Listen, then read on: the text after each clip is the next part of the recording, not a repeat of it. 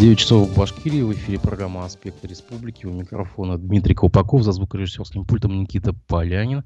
Свои комментарии и вопросы вы можете оставлять в чате трансляции в YouTube, Одноклассниках, ВКонтакте. Все выпуски, выходящие на нашем канале, также выкладываются на подкаст-платформах.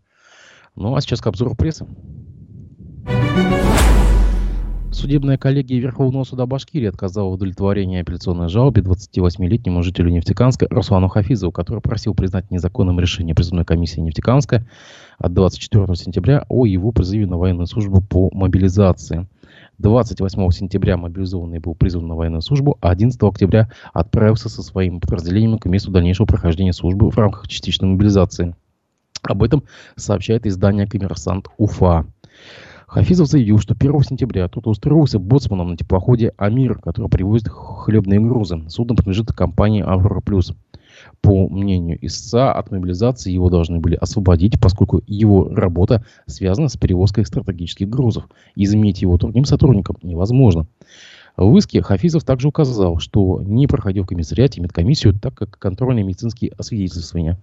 А в октябре Нефтекамский горсуд отказал из удовлетворения требований мотивировав это тем, что теплоход не относится к плавающему составу морского, речного либо рыбного флота. А в апелляционной жалобе Хафизов назвал позицию суда ошибочной, заявив, что компания «Аврора Плюс» является судоходной компанией на внутренних водных путях, деятельность которой регулируется Кодексом внутреннего водного транспорта. А, в общем, судебная коллегия Верховного суда согласилась э, с доводами, э, с доводами суда первой инстанции, отметив, что у Хафизова не было брони от мобилизации, а отсутствие медосвидетельствования не влечет отмену оспариваемого решения о мобилизации. Это я так мысленно вспоминаю большие очереди к отделу кадров УМПО э, после объявления частичной мобилизации, когда люди хлынули на завод в надежде, что там будет бронь. Э, портал УФА-1 опубликовала статью под заголовком «Вся система против тебя». Жена мобилизованного из Уфы рассказала, что прошла целый квест ради мер поддержки. Жительница Уфы не может добиться получения мер поддержки, полагаемых семьи мобилизованных. Зифа, Зифа обратилась в социальных сетях к главе Башкирии с просьбой упростить этот процесс. А, супруга мобилизованного рассказала порталу УФА-1, что намеревалась получить сертификат на газификацию и скидку на оплату электроэнергии. По ее словам, она с трудом дозвонилась до администрации Октябрьского района, в котором проживает, чтобы получить льготы. Кроме того, она лично обращалась на Гаевский сельсовет, и там, и там пообещали перезвонить, но, как отмечает ЗИФА, ответа уже нет три недели. Далее прямая речь. Чтобы их получить, надо пройти целый квест негодует жена мобилизованного. А почему, когда супруга забирали, понадобилось 10 часов, а никаких документов и медосмотра не нужны были. А как помощь получить, так надо 500 документов. Она добавила, что ей и так э, тяжело приходится не просто без мужа. На каждом шагу ощущается отсутствие мужчины рядом, сообщает она. Тут еще вся система против тебя. Прошу вас решить вопрос насчет мер поддержки и упростить их получение. Обратилась она к главе республики. А, на нашем сайте «Аспекты медиа» а, вчерашняя заметка. А, на Украине погиб уроженец Рогозинского района Азат Кудугузин.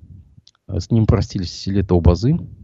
Кутугузин родился в мае 85-го, до 9 класса учился в Селета Убазы, затем в местном профучилище. В ноябре 3 года был признан вооруженные силы. А летом этого года, 21 июня, в качестве добровольца ушел в зону СВО. А в начале июля он получил ранение, вернулся домой и 9 августа снова отправился в зону СВО и погиб уже 22 сентября в звании младшего сержанта. А, ГТРК сообщает о том, что из Уфы в зону СВО отправился очередной гуманитарный конвой. А, мобилизованные из Башкирии получат два автомобиля УАЗ, печи, трава, тепловизоры, инструменты, строительные материалы, генераторы, сварочное медицинское оборудование, медикаменты, а также нательное термобелье.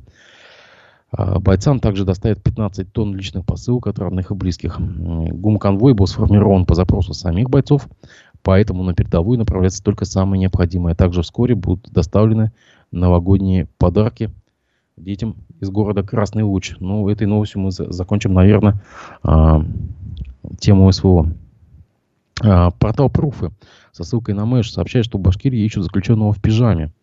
Он сбежал из республиканского клинического противотуберкулезного диспансера в Салавате. Руслана Ахмерова осудили на полтора года колонии поселения за кражу. А, из ИК-4 его перевели в больницу для больных туберкулезом.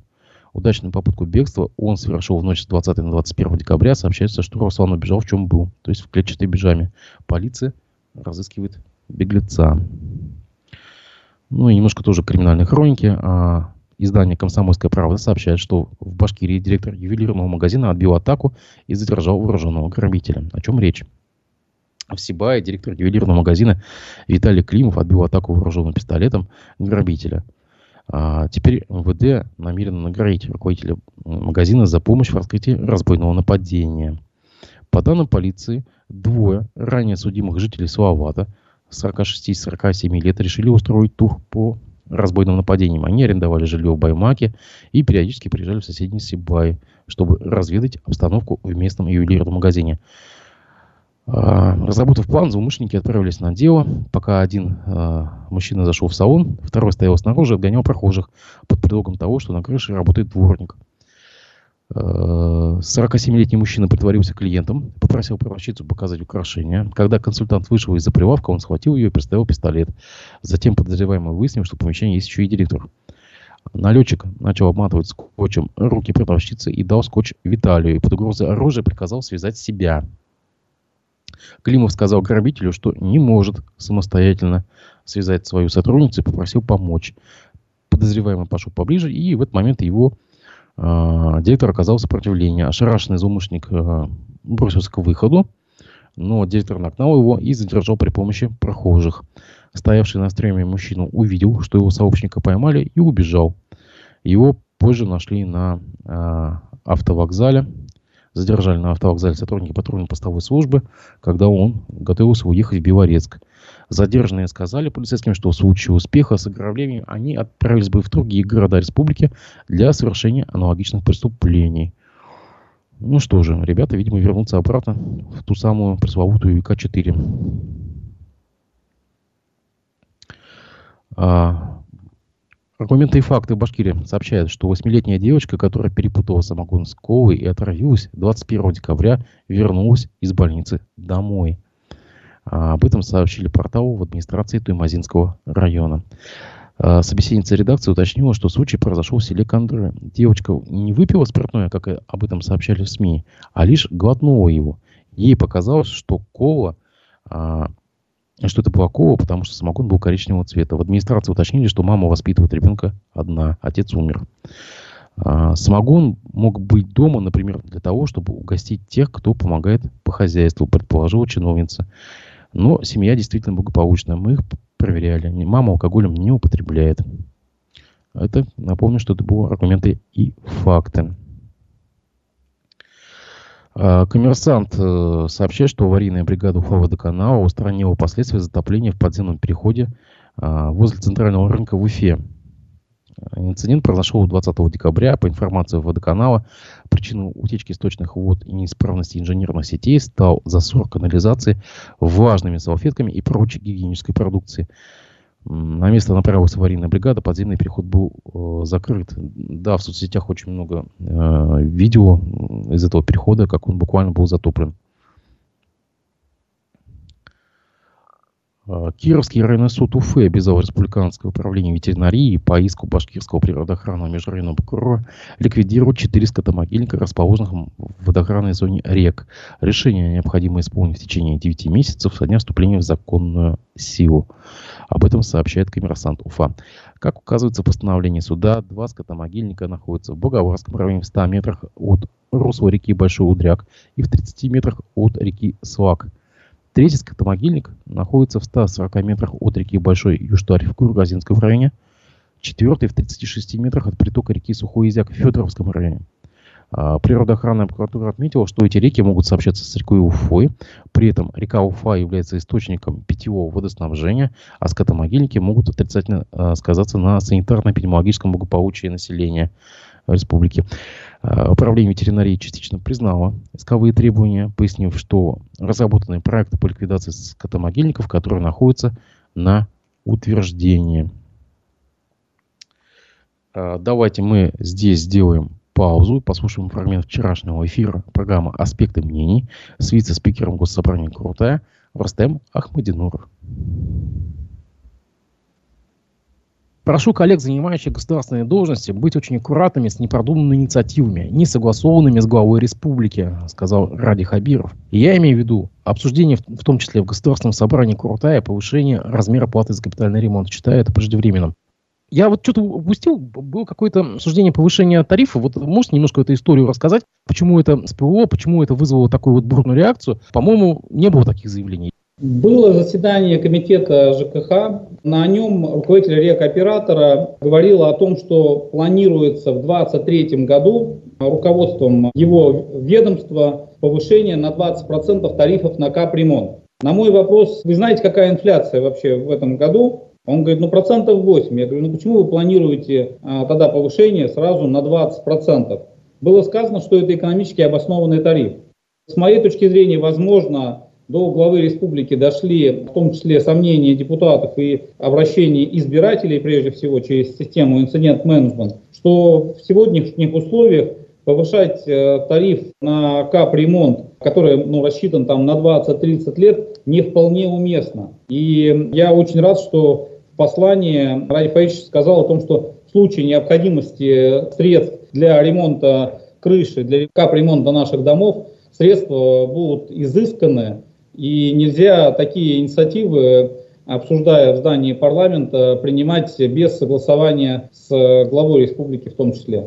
А не ставят ли тем самым ради Хабиров, тем же парламентариям, вам запрет на свою законотворческую деятельность. То есть вы собираетесь вправе на комитетах обсуждать что-то. Почему вам глава региона, по сути, это другая ветвь власти, вам что-то запрещает? Вам, вас это не царапает? Во-первых, во-первых, он не запрещает, а наоборот, он услышал посыл, в частности, депутатов на этом комитете о том, что повышение, планируемое рекоператором, является с его точки зрения, и наш вопрос по этому поводу является вполне закономерным, просто поддержал позицию депутатов. Он здесь э, ни в коем случае в нашу компетенцию не вмешивается. Он наоборот говорит, что представителям его э, исполнительного органа, руководителя рекоператора, что прежде чем вы заявляете об этом перед парламентом, сначала согласуйте в правительстве, а он, э, как глава исполнительной власти, получается, это решение не согласовывал, прежде чем выдавать это решение как какое-то правительственное предложение.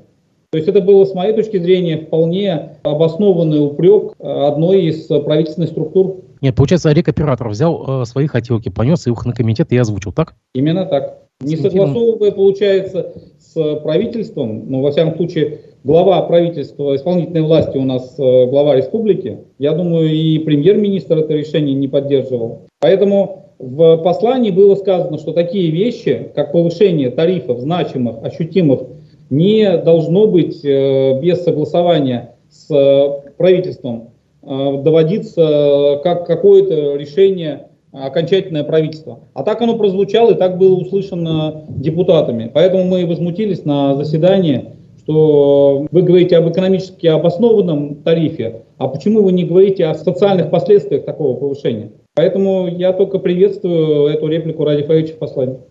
А вам фонд скажет, а у нас нет денег выполнять программу капремонта на 23 год, потому что вы нам не подняли тарифы до экономически обоснованных. И даже, может, где-то будет прав. Ну, прав, не прав, это, конечно, это... Кто будет э, фонд, фонд. оператора? Но, да, во всяком да. случае, ведь в реплике того же э, главы республики говорится о том, что мы найдем средства на это, если это будет необходимо. Поэтому я думаю, что можно год потерпеть без такого, во всяком случае, явного повышения. То есть не на 20% хотя бы.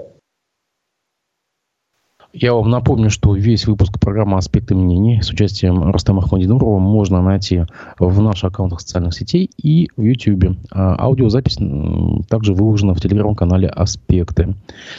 А сегодня в 12 часов по Уфе гостем программы «Аспекты мнений» будет политолог Дмитрий Михайличенко. Я приглашаю вас также присоединиться к беседе, писать комментарии, задавать вопросы, ставить лайки, а, делиться трансляцией. А ну, мы продолжим обзор прессы. Портал правда, ПФО а, пишет, что на последнем в этом году заседании городского совета Уфы депутаты приняли бюджет на будущий год и на два последующих года. Документы работали с учетом мнения горожан, которые представили 105 предложений. А, бюджет сформирован, сбалансированным, бездефицитным, отметил начальник управления финансов э, мэрии Рустем Акбашев. Показатели бюджета определены исходя из основных направлений бюджетной налоговой и долговой политики. Э, в 2023 году доходы и расходы городского бюджета прогнозируются в размере 44 миллиардов рублей.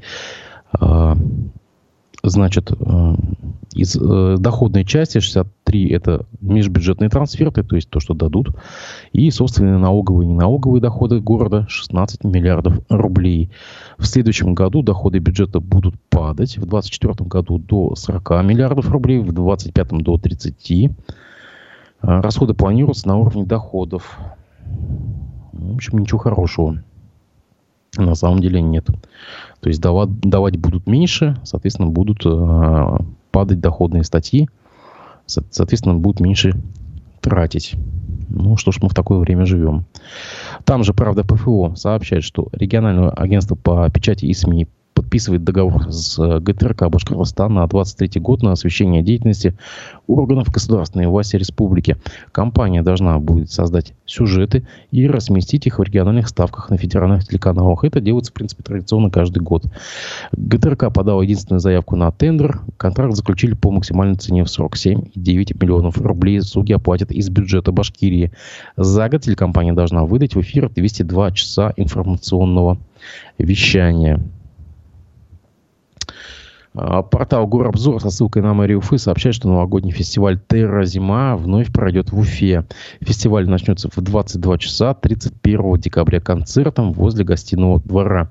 А, жители гостей города ждут выступления артистов, поздравления от Деда Мороза Снегурочки, а также интерактивные игры на свежем воздухе. Продлится мероприятие до 3 часов ночи 1 января. А в 15 часов уже 1 января пройдет костюмированный парад и конкурс э, карнавального костюма по маршруту Гостиный двор, улица Ленина, улица Коммунистическая, сцена площади Гостиного двора. В завершение будут подведены итоги и награждения победителей.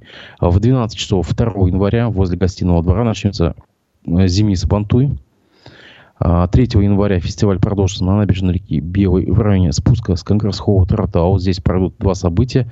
А, лыжно-уличный биатлон и парад конно-санных экипажей.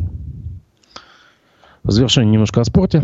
А, вчерашний матч, хоккейный матч между Амуром и Салаватом в матче регулярного чемпионата КХЛ Салат Юлаев уступил Амуру со счетом 1-5. В составе Уфимского клуба за брошенной шайбой отметился только Александр Хмелевский. А, немножко о футболе.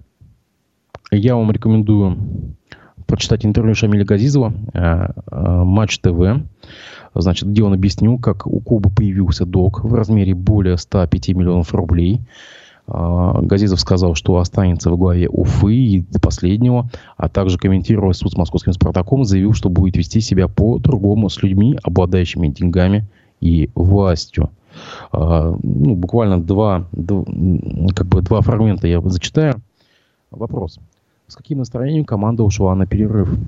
Ответ. Настроение не очень хорошее. Все-таки на 16 месте в таблице. По своему статусу мы не имеем права там находиться. Перед началом сезона у нас были другие ожидания. Но сейчас понимаем ситуацию, идем дальше. У нас есть время все исправить. Вера есть. Это самое главное. Вопрос. Согласно ожиданиям, на каком месте вы рассчитывали идти к перерыву? Ответ. Думаю, в первой шестерке понимали, что это будет непросто, но рассчитывали именно на это. За 8 лет игры в РПЛ я чуть подзабыл, что такое первая лига. Лига. Сейчас мы уже все помнили и ставим задачу возвращения в середину турнирной таблицы. Напомню, что это Матч ТВ, а, свежий материал, интервью с Шамилем Газизовым. Рекомендую прочтению. Погоде. 22 декабря Башгидромет прогнозирует ночью без существенных осадков. Днем местами небольшой снег, в отдельных районах гололед. Ветер южный, юго-восточный умеренный. Температура воздуха ночью 20-25, при прояснениях до 30, днем 7-12. 23 декабря Синоптики обещают снег, переходящий в мокрый снег, местами до сильного. В отдельных районах метель, гололед, налипание мокрого снега на проводах, деревьях, на дорогах снежные заносы, снежный накат, гололедица. Ветер южный, юго-западный, умеренный, местами это порывами до сильного. Температура ночью воздуха 7-12, а днем 4-1. То есть у нас снова будет потепление. То, что у нас было в начале, э, в начале недели. по всей видимости, снова все это повторится. Вся эта мокрая каша на дорогах. А я напоминаю вам, что сегодня у нас в 12 часов в гостях программа «Аспекты мнений» будет э, политолог Дмитрий Михаличенко. А, свои комментарии, вопросы вы можете оставлять в чате трансляции, которая будет вестись в YouTube, в Одноклассниках, ВКонтакте. Следите за анонсами, новостями на сайте Аспекты Медиа, телеграм-канале Аспекты, во всех наших аккаунтах, во всех соцсетях. Записи программ также выкладываются на всех подкаст-платформах. Увидимся в 12 часов по Уфе. Не прощаюсь.